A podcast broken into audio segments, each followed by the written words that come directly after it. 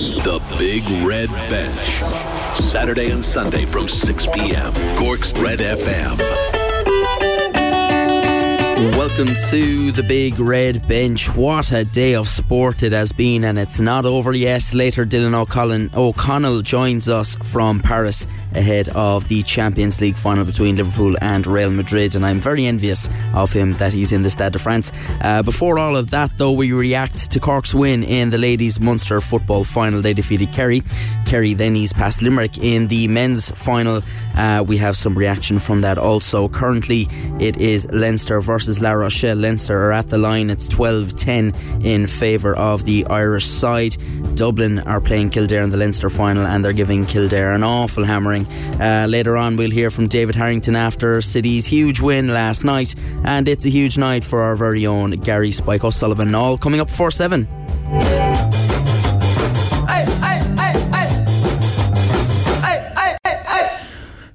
We got through that just about there. Uh, in uh, let's start off with a bit of local GAA, and, and telling you, you wouldn't be happy if you were playing a few matches today. I'd say with, with everything you'd be missing, but uh, I'm sure they'll be happy to be uh, maybe inside in the, inside in the pub watching the Champions League. They all seem to finish uh, at the moment. So uh, in the Cork Credit Unions Football League Division One Group A, Newcestown were defeated by Baylor and Garrick four nine to one eleven earlier on.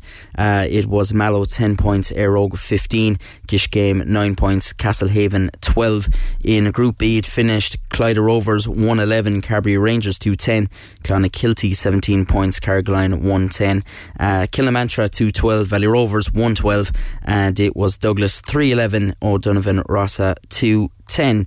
Um, now, before we get back to the GAA, just a quick update on all the other goings on. And of course, it's a huge weekend in uh, Formula One, the Monaco Grand Prix, one of the biggest days in motorsport. And it's uh, the homeboy, Charles Leclerc, who will be on pole position. His home race, uh, chaotic as always, end to qualifying at the Monaco Grand Prix. Uh, he'll share the front row with Ferrari teammate Carlos Sainz. Sergio Perez, uh, I think Perez and Sainz actually crashed into each other at the end of the session. Perez third, and championship leader Max Verstappen is uh, P4 on the grid for tomorrow. Uh, as we said, Leinster have now gone into a 15 points to 10 lead against Ronan O'Gara's La Rochelle in the Champions Cup final. That's in Marseille.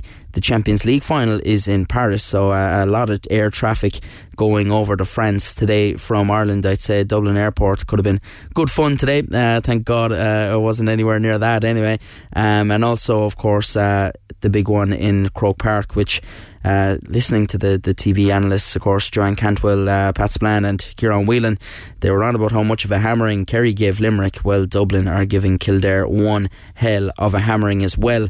Ashling O'Reilly has this half time report from Croke Park. The second half has started, but let's just get a sense of what way the game is going. Half time here in Croke Park. It's Kildare six points, Dublin five goals and seven points. The Dubs are really cruising here. It was Kildare's Paul Cribbin who got the first score of the game from a tight angle that he made look easy, but Dean Rock immediately cancelled out down the other end with a free. A quick ball inside found Con O'Callaghan who took on his man, turned back and laid it off to Kieran Kilkenny who made no mistake and fired it home to get the first goal of the game. Unfortunately for Kildare, the Dubs look to be finding their rhythm up front, but only two minutes after the first goal, Cormac Costello got a rebound off the post and blasted it to the top left hand corner. It was Kildare's kickouts that are proven to be a problem here early on, with Dublin getting majority of their scores from them. 15 minutes gone, and the boys in blue find the back of the net for the third time today. Once again, Costello left his man for dead and finished it brilliantly. They didn't let up, and half back John Small wanted to go. He made a run off the shoulder and found the back of the net to get their fourth goal of the first half.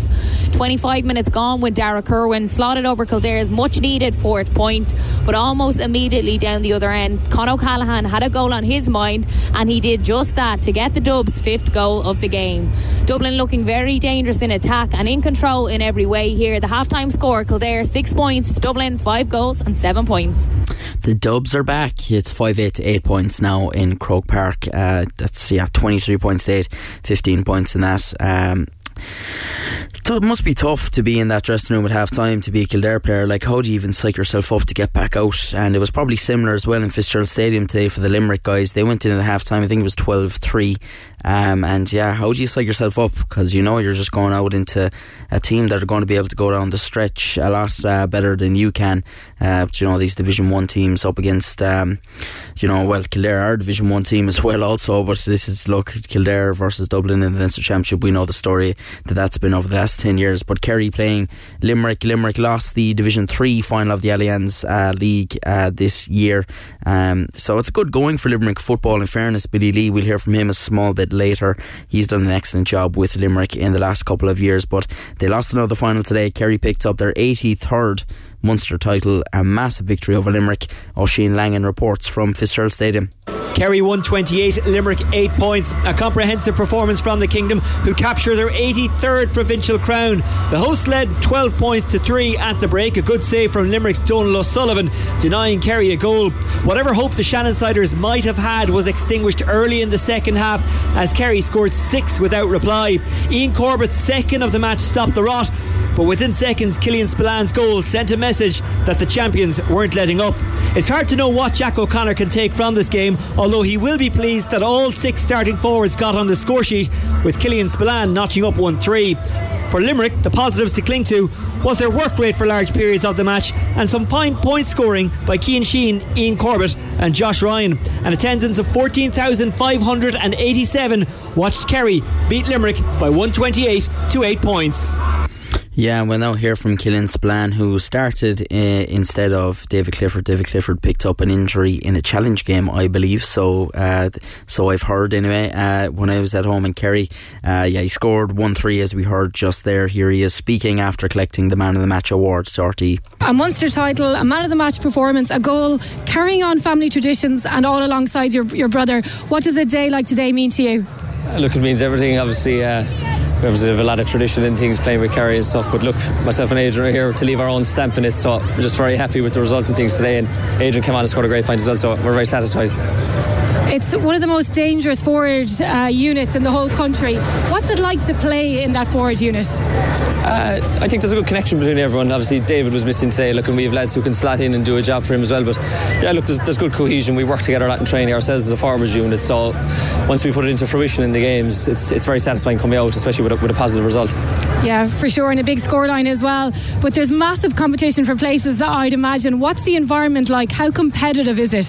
Oh, it's hugely competitive. But I suppose if you want to be winning All Ireland's and competing at the highest level, that's that's what you need. And in Kerry, I think, and especially in the forwards, we are, we're always going to have massive competition. So when you get a chance, it's about it's about taking it to the best of your ability. Yeah, Killian Spillane there uh, speaking after winning man of the match, and it's the first time in a while, really, that uh, that uh, Spillane has kind of stepped to the forefront. Um, remember seeing him give an unbelievable display in, in the 2014 All Ireland minor final. Uh, Kerry beat beat Donegal in the senior final that year. I remember seeing him in the minor final. He was unbelievable. He was kind of the David Clifford before David Clifford, uh, if you can understand what I mean. And I think the best, the only other time he's really stuck out was the drawn game against Dublin in 2019, where he pretty much almost won Kerry that final. He was unbelievable. Uh, I think he came on as a sub quite early in that match. Um, but it's good to see him uh, step to the forefront, especially instead of David Clifford. Uh, it just shows there's many strings to the Kerry bow, and um, they'll await now uh, in the. Uh, I suppose Cork could end up uh, if they get through the qualifiers meeting Kerry again in the quarter final. Who knows? Limerick football boss Billy Lee also spoke to Oisin following his side's Munster final defeat to Kerry this afternoon. Kerry beat your team today in the Munster final. What's your reaction? What are your thoughts on the game? Sure, look, it was a difficult day in the office for us, and um, you and we all probably know coming back we were going to learn something. Um, you're talking about favourites in the um, the All Ireland. Um, we're coming out of Division Three, so there's quite a, there's quite a gap. And um, I suppose what unfolded here today kind of just proved that. So look, um, we feel proud of the lads, the work they've done in the last number of years. We, we won't shy away from the fact that we got a right slap in the chin today. It requires work for us to do from here as we face into the next ground and maybe Division 2 next year, but that's fine. I'll back our lads to try and go and do it, and whether we get the improvement or not, let time be the judge with. But it won't be for the lack of effort anyway that we'll try. What do you think your lads will have learned from today? Because that's the key thing, isn't it? To have taken something from the game. I suppose just the speed, the skill level, the execution, um, the movement we're going to add another four or five things to that. You know, um, if you compare club football, Kerry to in Limerick, you know, it's different gravy, and um, these lads are used to it, and they know, and it's into changing and. It's just different gravy. The lads wouldn't have been used to that, and there's no other way of putting it. There's no point in sugarcoating it. But, you know, they're good lads, they're educated lads, and they'll take the they'll take the slap right on the chin, and we'll we'll come back and do the best we can. And that's it. You know, there's more important things in life than well, keep sports is to be played and to be enjoyed, and try and improve. You're constantly trying to challenge yourself and improve yourself, and that goes without saying. But we won't be too despondent about it. We don't get too high with the highs and we don't get too low with the lows. How good is it that you got another big game coming in the qualifiers? I'll tell you that in two weeks after. At the back end of that, you know, because you, you know, I don't know where the qualifiers going. I don't know what quali- You know, you, you'll be facing May, you could be facing Tyrone, Monaghan, or um, who am I missing? The fourth Division One team. Uh, they're Armagh. Armagh, you know, so they're Division One teams. Yeah, they're Division One teams. You know, Tyrone, Monaghan, Mayo, and Armagh. Like so. You know, we'll be learning from all those teams, and then you know we're running up from Division Three, and then you've got the Cork, Clare, Meath, or, or Louth, like you know. So all those will be serious challenges for us, and we, oh, shirk it. Like we'll just turn up, train, get on with it, and don't get too excited one way or the other. Cheers, Billy. Thanks, Fashion.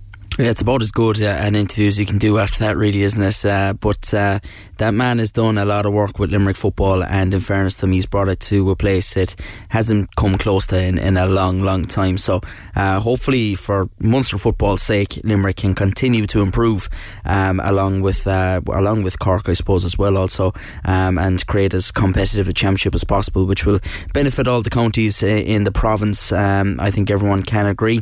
Uh, moving on to the ladies' football now. Big day for Cork, uh, but first, uh, Dublin stopped Meath from completing a clean sweep of trophies in the ladies' football championship. The Royals were looking to add to uh, Leinster, uh, they were looking to add the Leinster uh, title to the National League and All Ireland crowns, which they've picked up in the last uh, year and a bit. Uh, however, Hannah Tyrrell's penalty helped give the Dubs a 1 7 1 5 victory over their rivals in the provincial decider. Now, moving on to Cork, who uh, played the curtain raiser in Killarney, they defeated Kerry 2 11 to 1 9 in Fitzgerald Stadium to become this year's uh, senior ladies football champions.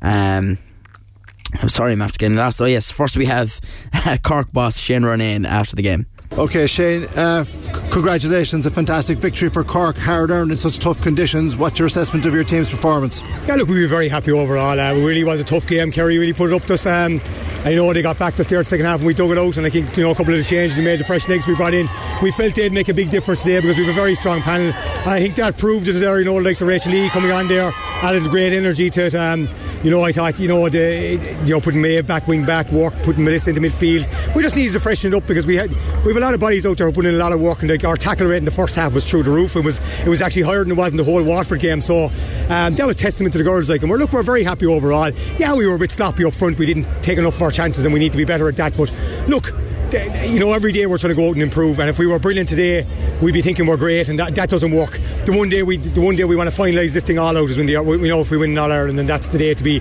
be able to put in our best performance. We're building towards that, and look, that's that's our that's our target. But we're very happy.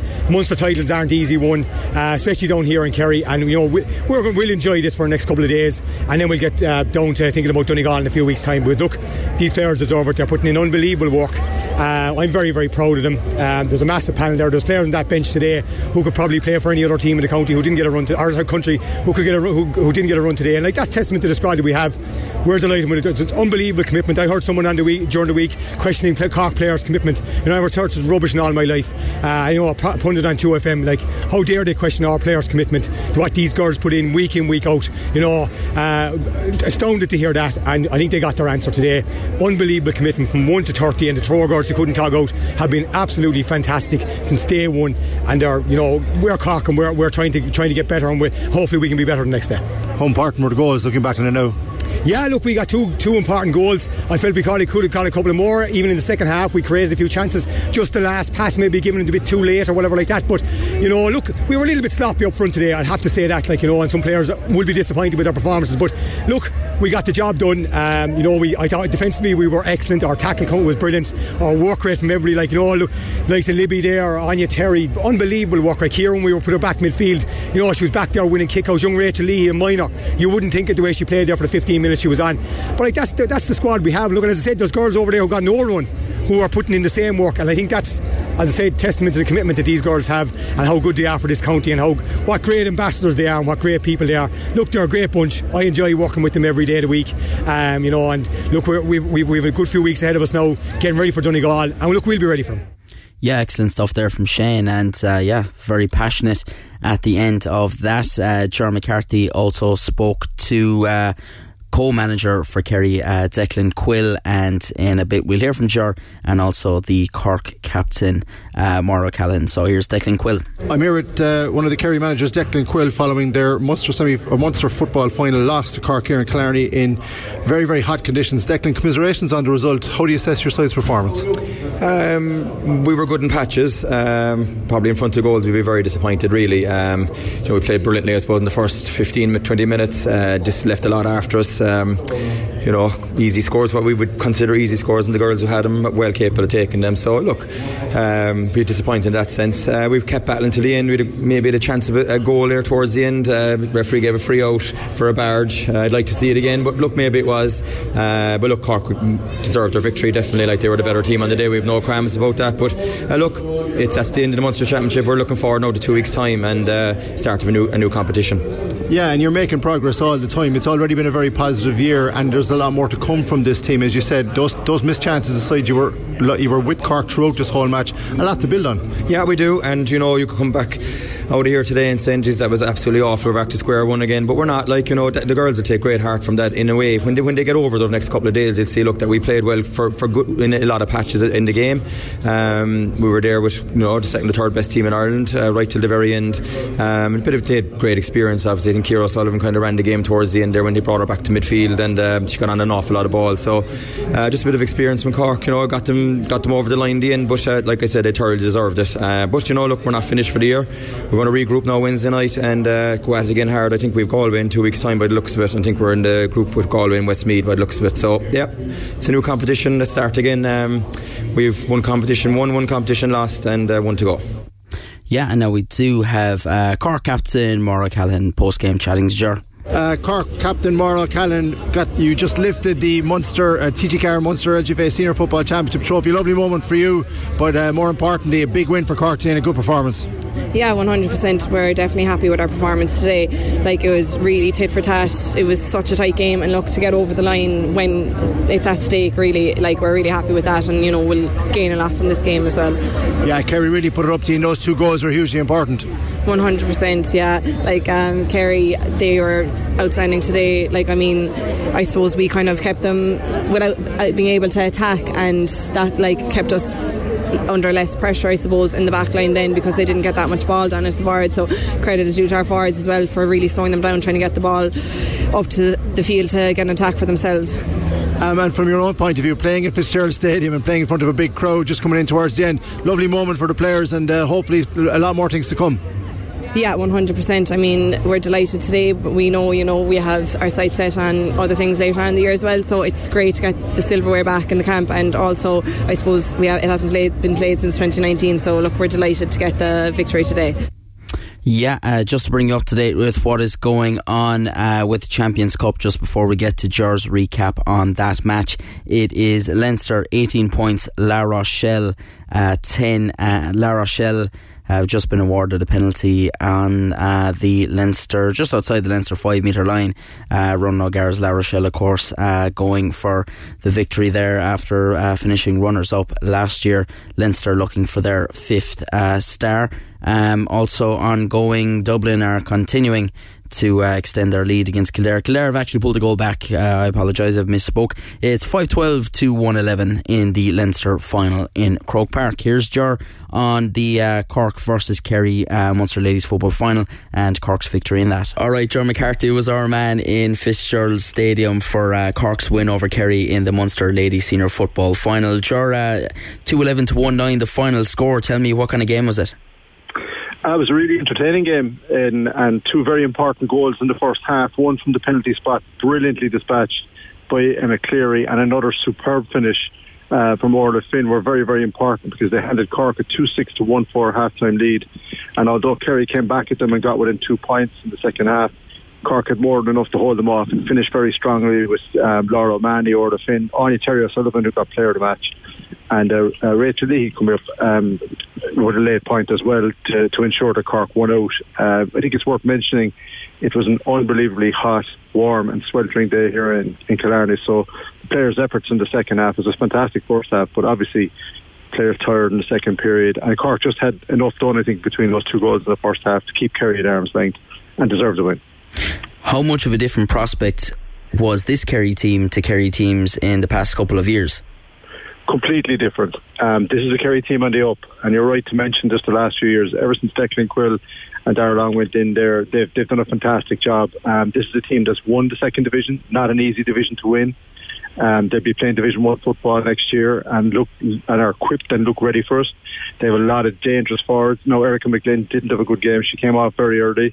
But you've got Louise, Louisa Murray Hurtig, you've got Anna Galvin, uh, you've got Lorraine Scanlon, Danielle O'Leary. There's a lot of good talent there, and as well as that, there's a lot of talent coming through on the underage structures. It's a solid, strong Kerry team that will need a year or maybe two to bed in at the top level in Division One, but they'll benefit from it.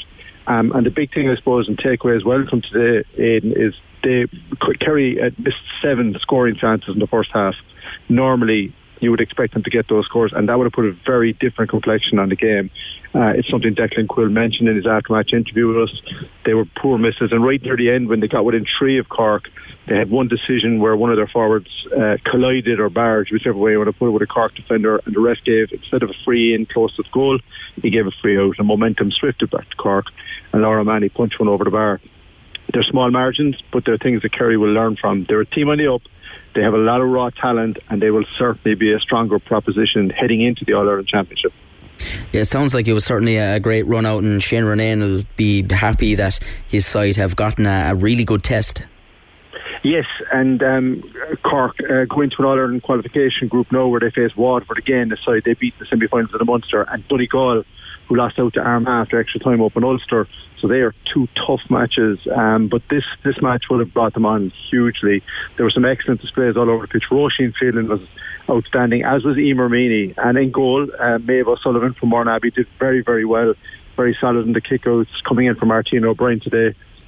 Another talking point that I think we'll hear about more during the week, Libby Coppinger played more or less the full game. It's not the full game, I can't remember. She played the full game. Um, obviously, there's a Camogie match tonight. Uh, Cork are playing Clare at 6 o'clock in Páirc Uí Rinn.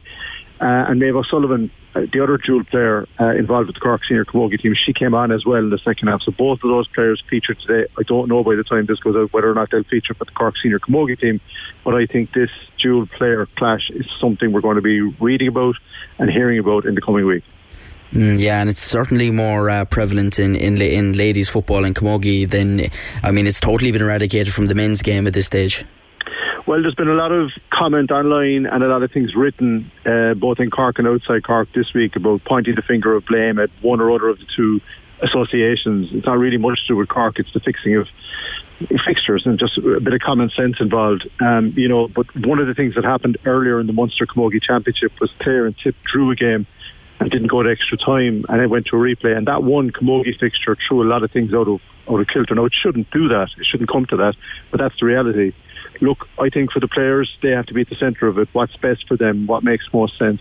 But there's so many interested parties. There's the two Cork teams, there's two Cork sets of managers, and there's TV. And the TV will dictate when games are on. And unfortunately, I think this dual player issue is not going to go away. In fact, I think it's going to get a little bit worse if it before and if it gets better. Um, but it's sad to see it. You know, the two players of the talent of Maeve Cahalane and Libby Coppinger couldn't play on opposite days because they, they are two thirds of the Cork senior full Camogie full back line and are very very important members of the Cork team. Coppinger played exceptionally well today, and Callahan made a difference when she came on. Hopefully, hopefully, common sense will see out in the in the coming weeks and months, but I doubt it.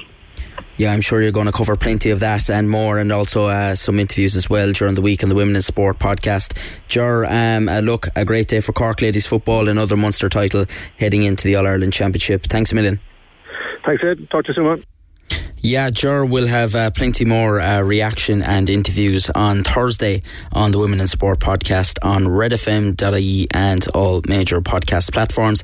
And you can also uh, get this show uh, after it uh, ends uh, on Saturdays and Sundays on redfm.ie. If you missed it, Leinster's lead in the Champions Cup final has been cut to one point. La Rochelle, Ron O'Gara's La Rochelle, of course, have gone in for a try.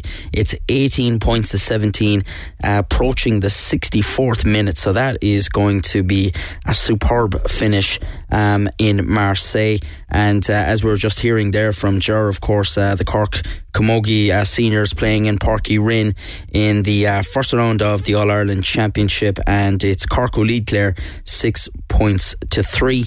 Um, and also, of course, Dublin and Kildare still ongoing and a bit of recession there, just like it was in the Munster uh, final in Killarney earlier, which we which we heard reaction from already. Right, coming up after the break, Dylan O'Connell, O'Connell is in Paris for us. He'll preview the Champions League final between Real Madrid and Liverpool. We also hear from David Harrington after Cork City's massive, massive win over Galway United, uh, 1 0 last night, and they go back in top of the first division table.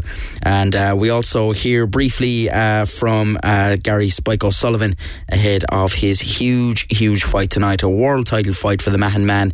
And uh, yeah, it's going to be, it's a, as I said, from start to finish, a massive, massive day of sport. So uh, stick with us and don't go away.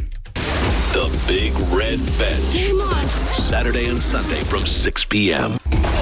Missed the show? Grab the Big Red Bench podcast at redfm.ie. Cork's Red FM. You're very welcome back to the Big Red Bench on Cork's Red FM. Aidan Leahy here with you until 7. Leinster have. Uh, well, gone back into a four point lead uh, in Marseille, 21 points to 17. They just tapped over a penalty, and La Rochelle have picked up a sin bin with about uh, eight minutes to go in the sin bin. So 66 minutes gone in the game. Um, so they're down to, yeah, they're down to 14 men in a fairly crucial part of the game. And Leinster looking uh, very likely now to be adding uh, a fifth star uh, to their crest um, at the end of this game. Um, also, at the moment, uh, it's slipping through the cracks, I suppose, with everything else that's going on. The French Open at Roland Garros. Last year's runner up, Stefan Tsitsipas, is through to the fourth round. Um, the number four seed completed a straight sets victory over Mikael Ymer. Uh, he, uh, he, who knocked out uh, Britain's Dan Evans earlier in the tournament. Um, in the women's draw, Iga Swiatek. Uh, you gotta love the the tennis names. Brought her uh, 31st straight win to reach uh, the last 16. Um, and the world number one, uh, the world number one beat Danka Kovinic. 6375. Uh, so uh, maybe that's why the tennis slips through the cracks. Nobody can read what's going on. Uh, right, as we mentioned, uh, it's Champions League final night. Um, it's uh, quite unbelievable. Uh, I always I'm saying it with, with weeks that it just feels so weird to have a lot of like GAA matches on and like provincial finals on the same day as a Champions League final because I just think it's just it shouldn't be on right? The, the GAA should only be starting now as the Champions League and stuff is finishing up. Um, but yeah, I'm very envious of this man, Dylan O'Connell, who is over in Paris, and uh, he's going to give us a sense of what it's all like. Uh, in the build up to the game between Real and uh, Real Madrid. Uh, I almost said Real versus Madrid there. Real Madrid versus Liverpool. All right, not long to go now to the big game uh, this evening, 8 pm kickoff. It's Real Madrid uh, versus Liverpool in the Champions League final, and I am very jealous of Dylan O'Connell, who is in Paris. Tell me, what's it like over there? Oh my god, it's, it's unbelievable! It's a pure spectacle of football. At one end, you got like I'd say at least fifty thousand Liverpool fans. The other end of the city, you got fifty thousand Real Madrid fans. Just general football fans as well. Like got PSG fans there for the day looking for, for uh, vengeance uh, to the former Liverpool. But like, no, it's unbelievable. I think it's incredible. Yeah, and like uh, I suppose a lot of people are saying how they're they're a lot happier that it's two different uh, two different nationalities of teams that are meeting in the final. Uh, that it's a it's a much different feel when you have someone like a Spanish team like Real going up against the English team like Liverpool. Oh, one hundred percent. Like again, if it was like Chelsea Man City, it's like a Premier League game. And I know there's been three all Premier League clashes in like the Champions League final ever since, but they always had the feel of a Premier League game. Like your point of reference isn't the 1981 European Cup final. Your point of reference to the League Cup game weeks beforehand. away from that though, like the Premier League is saturated with money at the moment. Look at the funds to Newcastle, the funds in, in, in Manchester City. Like it is the wealthiest league in the world. So like you need, you know, club if it's in danger of like the Champions League of having let's say Manchester City, Liverpool, of having a Premier League hegemony. So we need these finals. Yeah, it's it's it's it's unique stuff. Like I, I'm not sure what what other experiences you've had at games like this. Um, where can you rate it among those? Like so far, like I suppose you get you get you do get a little bit of discovery the matches though. But again, this is the Champions League final. It's the biggest sporting event in the world. It's like I someone described it yesterday, the World Super Bowl. So like there was a kind of sense of like you could drink in every second, like the fans, the buzz in the train, the fact that like you're seeing like we yesterday I was at watching the teams warming up, Michael O'Neill, McManaman and Owen Hargreaves were five feet away from me.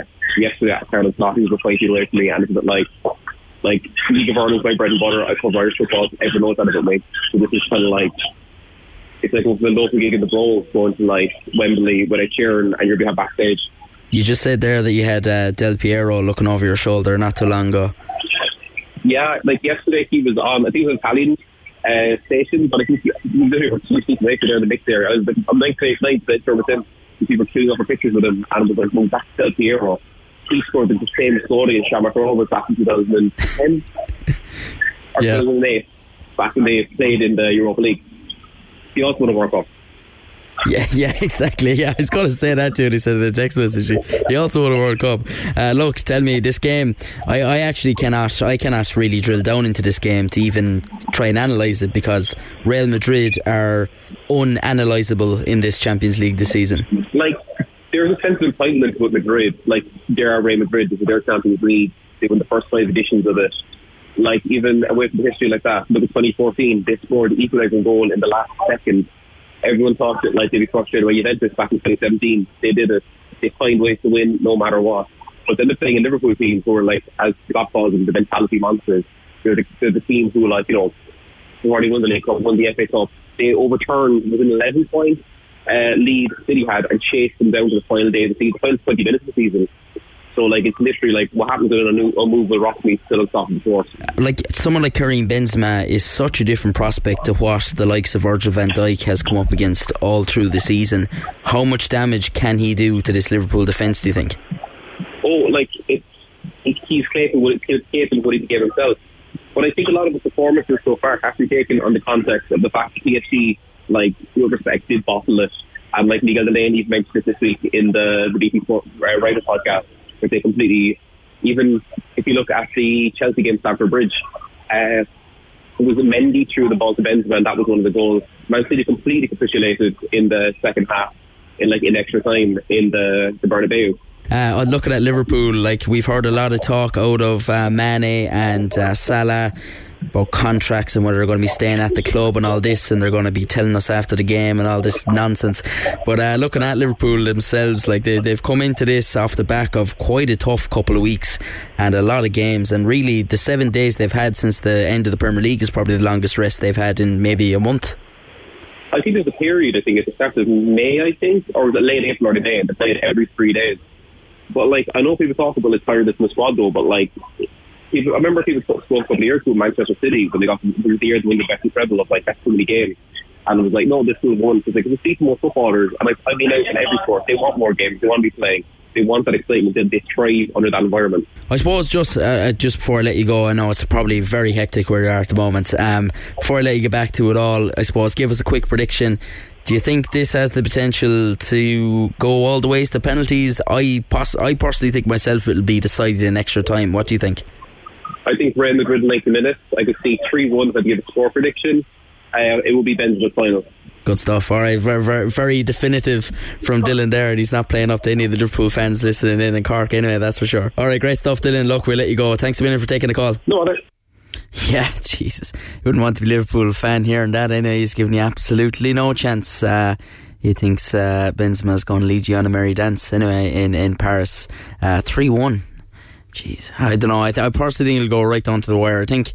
I think one side might take like a, a t- one or two goal lead. Might you know more than likely Liverpool, Real Madrid claw back. But I, I don't see it go to penalties. But I possibly see it go to extra time. So you never know, but it will be a good one. Uh, I will be in the car for most of it, unfortunately.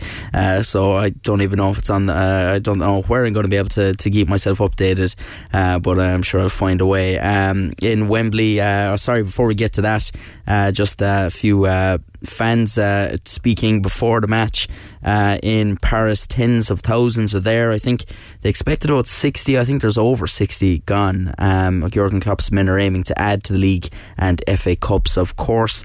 Um, and the supporters in the French capital believe they will do it. If Thiago and Fabinho start, no problem. Salah, Mane, Diaz, I think we've got too much from up front. I just think uh, Liverpool have better quality going forwards and defending. I think it will start off quite cagey, but the way Liverpool play, I don't think Real Madrid can cope with their attacking trio. Yeah, and also this weekend and tomorrow as well, uh, the playoff finals they're always fantastic. Playoff finals are brilliant. So They're great watch. The championship playoff final is tomorrow, of course. Nottingham Forest uh, versus Huddersfield. I'm sure there's plenty of Forest fans uh, in Cork, of course. Uh, once fantastic club, and it'll be great to see them back in the Premier League. Um, but uh, back into uh, the the third tier of the third tier of English football is Port Vale. Uh, they were three 0 victors over a ten man Mansfield in the League Two playoff final. Kian Harratt, James Wilson.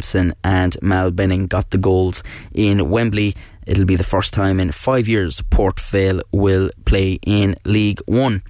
Now, uh, moving on to domestic uh, action as Dublin, uh, the full time whistle goes in Croke Park. Dublin are the Leinster champions easily enough against Kildare. But uh, focusing on domestic action, a massive, massive victory for Cork City last night away to Galway United. Of course, they dropped points at home uh, at Turner's Cross to Wexford and Galway went two points at the top of the table.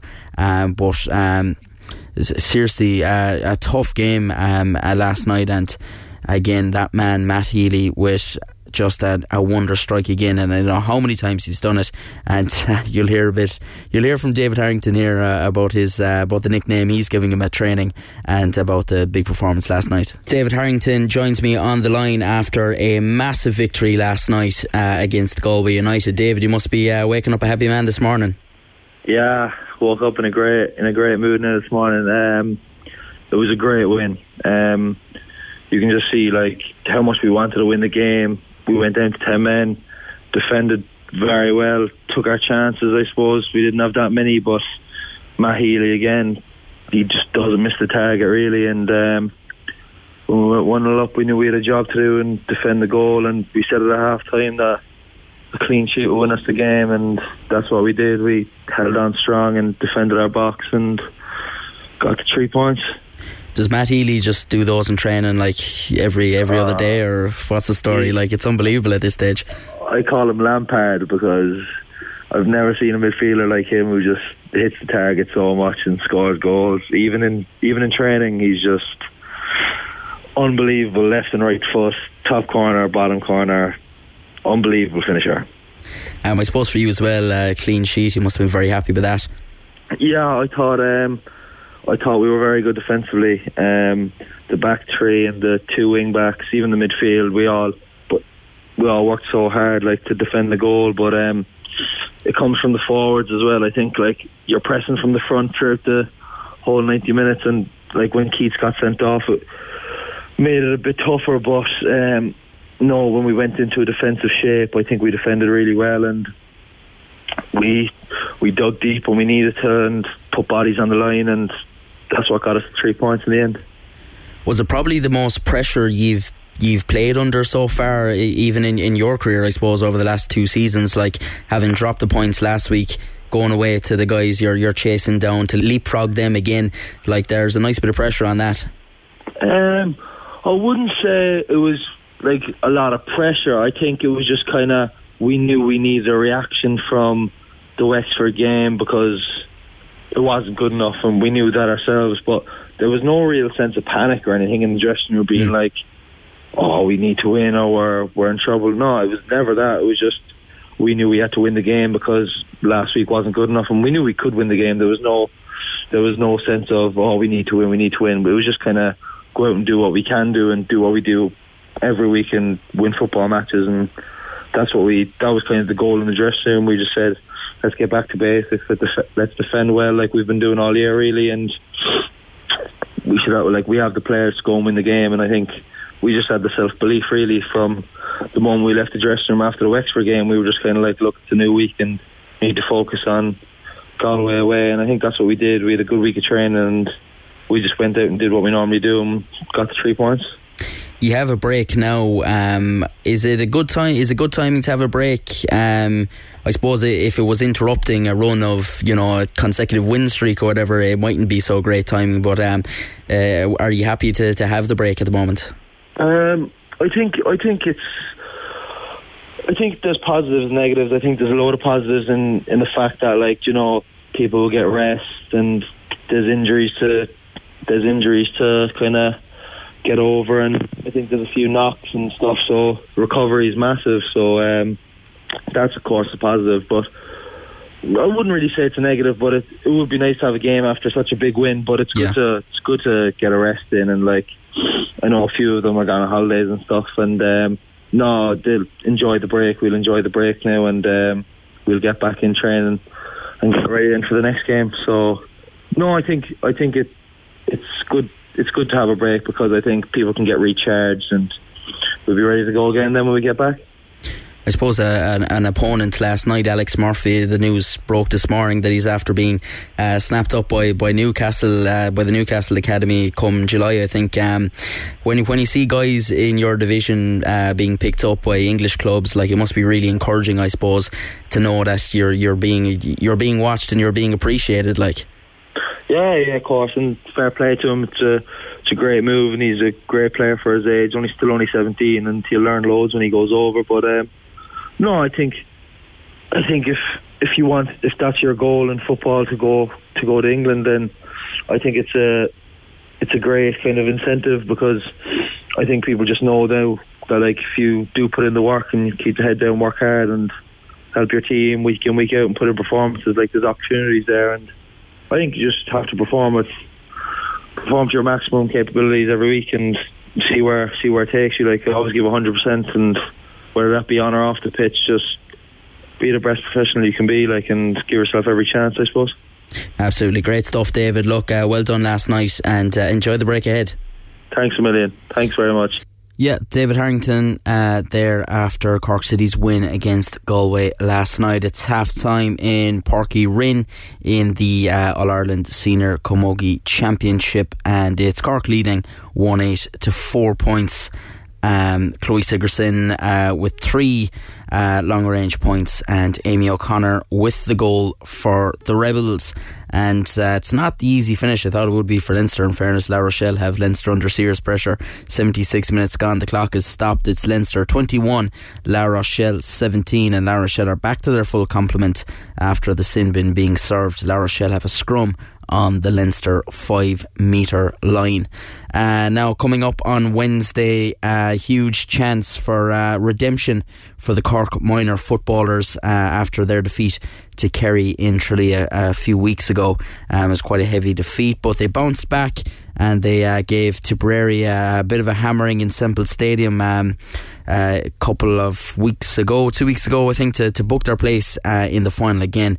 And I spoke to Cork minor boss Michael O'Brien uh, about uh, the game against Tipperary, how the squad are shaping up, and of course the prospect of facing Kerry once again. I'm joined now by Cork minor football boss Michael O'Brien. Michael, thanks for joining us on the Big Red Bench. Oh, no problem at all. Um, I suppose the last time I met you, um, eh, just after the final whistle in Tralee, um, after a difficult defeat to Kerry, um, but things now are, are looking a lot different. You had a great win over Tipperary, and um, there must be a, a, lot, a big difference in the camp at the moment. I know definitely um, we needed a good response after the disappointing display in Tralee, and, and we definitely got that scoring 320. And the most important thing was we scored 314 from play. So look, the, the, the, the atmosphere is really good, and we're really looking forward to Wednesday night. Yeah, you'd eight different scores as well in Semple Stadium, which is a massive positive. I know absolutely there was a good mix, and especially our, uh, you know, our two inside forwards um, scored scored a lot, and our centre forward who who came in the game got one five. So we looked there was an awful lot of positives to take from that game um, and it was needed as well just to get the morale and everything uh, back up to where it should be.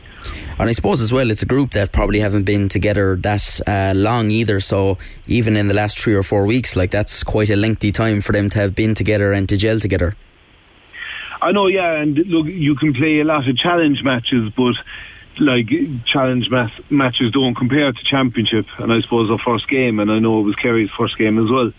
Um, but look, we've learned a lot. The players have learned a lot. The management have learned a lot, and, and, and it helped them going into the Tipperary game. Um, and again, we got a great performance out of out of the lads.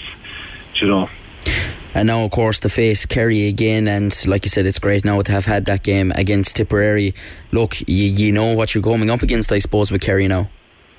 I know Kerry are a very good team, um, and uh, look, we know we know what we're up against, you know, um, and we know we're going to have to perform and put in a really strong performance um, against them. Um, but, but we're ready for it, and we think we are good.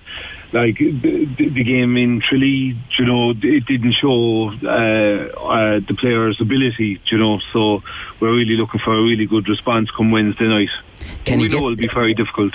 Yeah, can you can you get that sense off the players that they know that they they can show so much more and they want to go and show it? I know absolutely in, in training the last um, since the Tipperary game has been really good.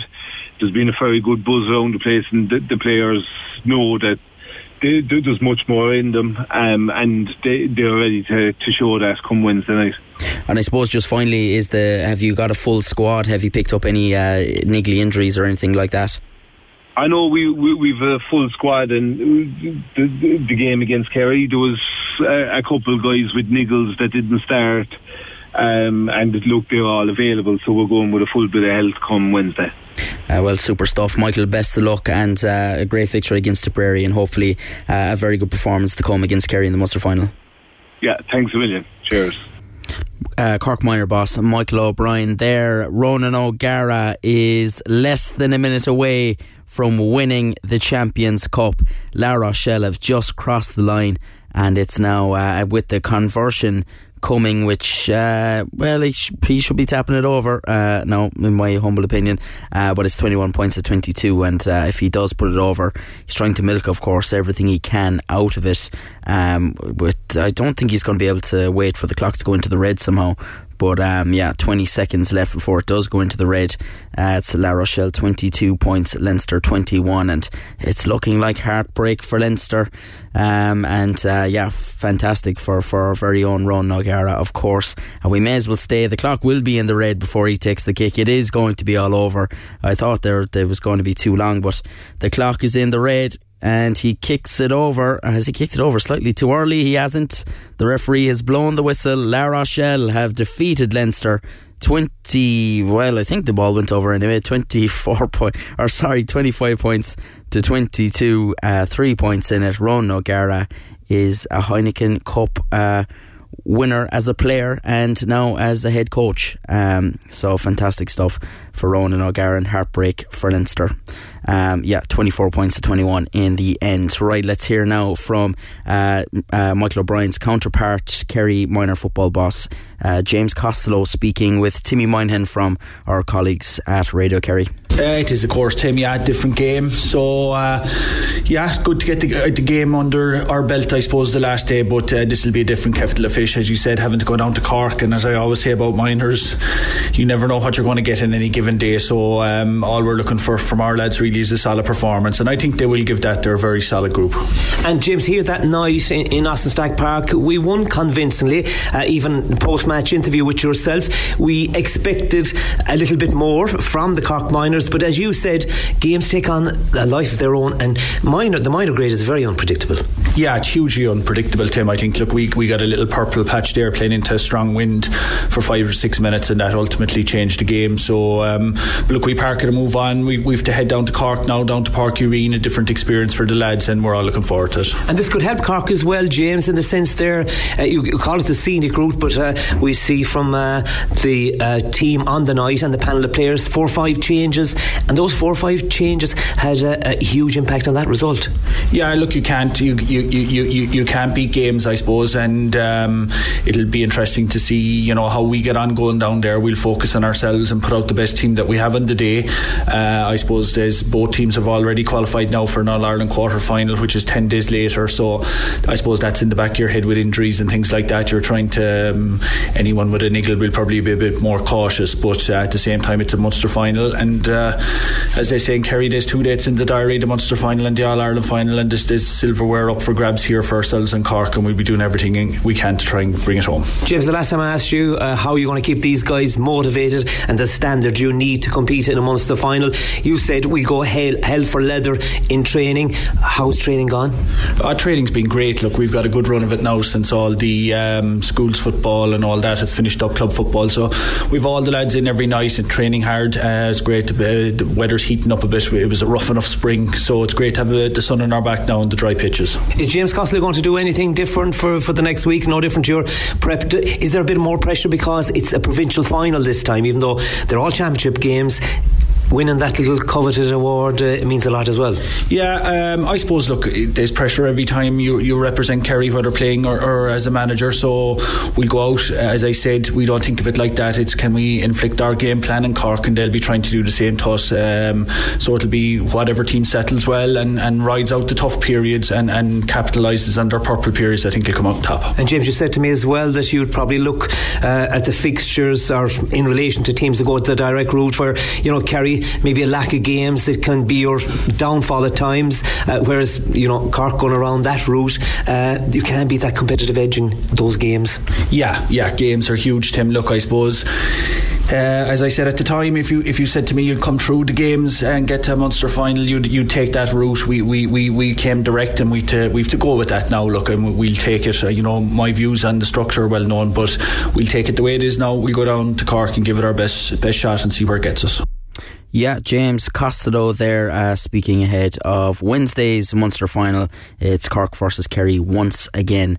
Um, and the team news is in for the Champions League final. Fabinho, Thiago, and Henderson are the three midfielders for Liverpool. So Thiago and Fabinho were the two uh, injury doubts, weren't they? Uh, Alisson in goal, uh, Trent, Konate, Van Dijk, and Robertson the back four. As I said, Henderson, Fabinho, Thiago, and then it's Salah, Mane, and Diaz, and of course Cork's Caoimhín Kelleher uh, on the bench for Liverpool. And let's have a look at the Real Madrid team. Thibaut Courtois starts in goal. Carvajal, Militao, David Alaba, and Ferland Mendy make up the back four. It's Modric, Casemiro, and Toni Kroos that midfield have played what is this their fourth final starting? As that uh, trio uh, at this stage it's quite remarkable. And uh, it's Federico Valverde Karim Benzema and Vinicius Junior uh, starting up front for Los Blancos. And um, Gareth Bale makes the bench uh, as does Eden Hazard uh, for Madrid. Uh, Rodrygo, I suppose, one to watch there. He's come off the bench in a couple of games and uh, provided a bit of a, a, killer blow at times. Also, Eduardo Camavinga is a really good player there to, to bring on uh, for Madrid in the middle of the park. Now, before we finish up, um, as we mentioned, what a massive night it is for Cork boxing, for Irish boxing, and for Gary Spike O'Sullivan. Uh, the Mahon fighter faces Erislandy Lara in New York for the WBO middleweight title. Uh, what a huge opportunity for him. Rory spoke to him last week, and uh, here's a bit of that chat ahead of the huge fight. I think they're expected in the ring between three and half three in the morning. I'm sure there's plenty of plenty of people on Leeside staying up for it.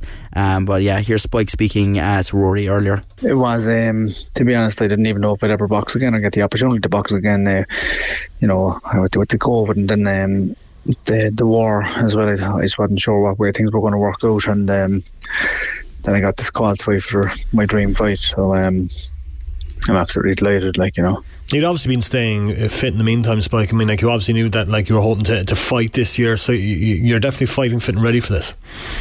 Well, I am indeed. I, I was staying fit, uh, fit and strong. I was getting my road work in and. Uh, down the Mardyke, uh, training with my coach Dave O'Connell in UCC, and um, was keeping fit all the time, fit and strong. Uh, just needed to sharpen up the tools, which I've been doing for the last five weeks to the best of my ability, and um, I feel like um, I've uh, done as well as possible in that regard. Erislandy uh, Lara is a serious operator, um, a fantastic opponent, and just a, a, a great boxer overall, Spike. He's indeed. Um, it's great to share the ring with him. Um, he's regarded as one of the all-time greats of boxing. Um, widely thought that he beat Canelo when they fought, but he just, just didn't get the decision. And he's got three defeats in his record, and all all of them are uh, highly disputed. They're, they reckon he won all three of those fights, and uh, he's multiple times world champion, both amateur and professional, and he's a former Olympic Olympian for Cuba, uh, or for Cuba, hmm. Olympian for Cuba. um, so um, it'd be a great way to win the title against uh, such a, uh, an amazing opponent. Uh, you're fighting in um, in New York next week. Um, like the fact that there's going to be such a, a, big crowd there, first off, but uh, secondly, I suppose with the the massive um, Irish community over there, there's going to be a huge Spike O'Sullivan crowd in the Barclays Centre next week. Yeah, man, after hearing uh, loads and loads of stories uh, of people travelling over, it's, it's great. And there's a big Irish community both in Boston and New York. I fought here several times, so, so there's going to be a lot of Irish there. Um, I think um, it's going to be around 20,000 people at the fight. That's going to be absolutely incredible. Um, like so, I mean, like there's been a great buzz at home. Have you kind of been picking up on that? And I'd imagine the amount of messages that you've been getting over the last couple of weeks since the fight was announced has been something else. Yeah, I've been getting a hell of a lot of messages. Um, Mostly from me saying, you know. Spike, come on the show, will you? I know, we eventually got there. Um, it's been it's been busy, you know, it's been hectic because, um, you know, it was relative uh, short notice for a fight of this magnitude. Um, you know, so I've been trying to cram in. I'm like a, a student studying um, at last minute, cramming all everything in, in that I get done. Um, I've been training every single day, twice per day for the last five weeks you know, so they've been super busy. yeah, you'll go into the fight, I suppose, Spike, as underdog, and that's no bad thing because, as you know, the Irish, when they're underdogs and when they're not given much of a chance by the greater, um, wider public, I suppose, not the Irish public, um, that's when the Irish are at their most dangerous. Yeah, it's fair to say um, be a significant underdog in this fight, but um, you know, I like I like a challenge, and uh, I've always said I'd go anywhere and fight anyone, and I think uh, you know, I'm kind of proven that I've proved it over the years anyway, and uh, this is no different. And um, you know, I'm always up for the challenge, and uh, I kind of like going in as underdog because you've got nothing to lose, and uh, you're expected to lose anyway. Mm. I'll be I'll be uh, I'll be there to prove them different. And Lara, like if he underestimates you, like as soon as you hit him with one of your, your patented body shots, he's not going to be underestimating you by then. Probably not. I think when uh, you know, but he's been in there with some great fighters, like you know, like uh, as I said, Canelo and uh, a lot of other guys, um, a lot of great fighters. Um, so he's he's, he's seen most uh, things, you know. And but I, I do believe um, I, I don't really care what people, other uh, boxing experts' opinions are, etc. Um, I believe pound for pound, I, I punch harder than any of them. Um, mm. Actually, in fact, I, I recorded the hardest punch they've ever recorded on PBC. Premier Boxing Champions. It's the same um, company we're fighting in for with for this fight, so uh, they, they know about that. You know, so I believe if I can hit him, you know, land my punches, I can knock anybody out. Uh, so I'll be going in for a knockout as per usual. The, the, the thought of like waking up next Sunday morning as world champion, Spike. I mean, like it's something you've always dreamed about. Is it hard to kind of just put that thought out of your head and just focus on the task at hand and just put all your energy into Saturday night's fight and try not to get distracted by everything that's going on around you? I suppose. Yeah, it is, it's a little bit hard to be honest. Um, you know, I've been thinking that about it quite a lot, and for you know, for my my family, my brothers, my sister, my mum, my dad, my in-laws. You know, I'm all, I get on very well with all of them, and you know, of, of course, my children, and um, you know. Uh, it's, it's, a bit emotional, really, because it's, it's, kind of been I've been uh, fighting for 33 years now almost, and uh, my 15th year as a professional. Um, so it's been a long, long, long road, and I'm, I'm, I'm almost there. I have this opportunity. Um, you know, um, I gotta, I gotta be as focused. I gotta be as focused as possible, and uh, I, am confident I can do that. You know, I, I think I'm going to do a good job um, in, in being focused. I have a lot of experience. I've been in a lot of big stages before in big fights, and uh, I think I've gained a lot of experience from all those occasions. And uh, I think I can bring the best uh, that I have to this fight. Yeah, and uh, look, we've already had one uh, big Cork winner in Ron O'Gara today. Hopefully, hopefully Spike uh, can uh, can pull it off tonight in the early hours of the morning. That is it uh, from me. Um, uh, if you missed the show, you can catch up on redfm.ie. Rory will be along tomorrow, and if you want to find out how to get tickets to a Man United Legends 11 game versus a Cork Legends 11 game in Turner's Cross next week, tune in tomorrow from 6 with Rory. Stevie G is on the way next. Missed the show? Grab the Big Red Bench podcast at redfm.ie. Cork's Red FM.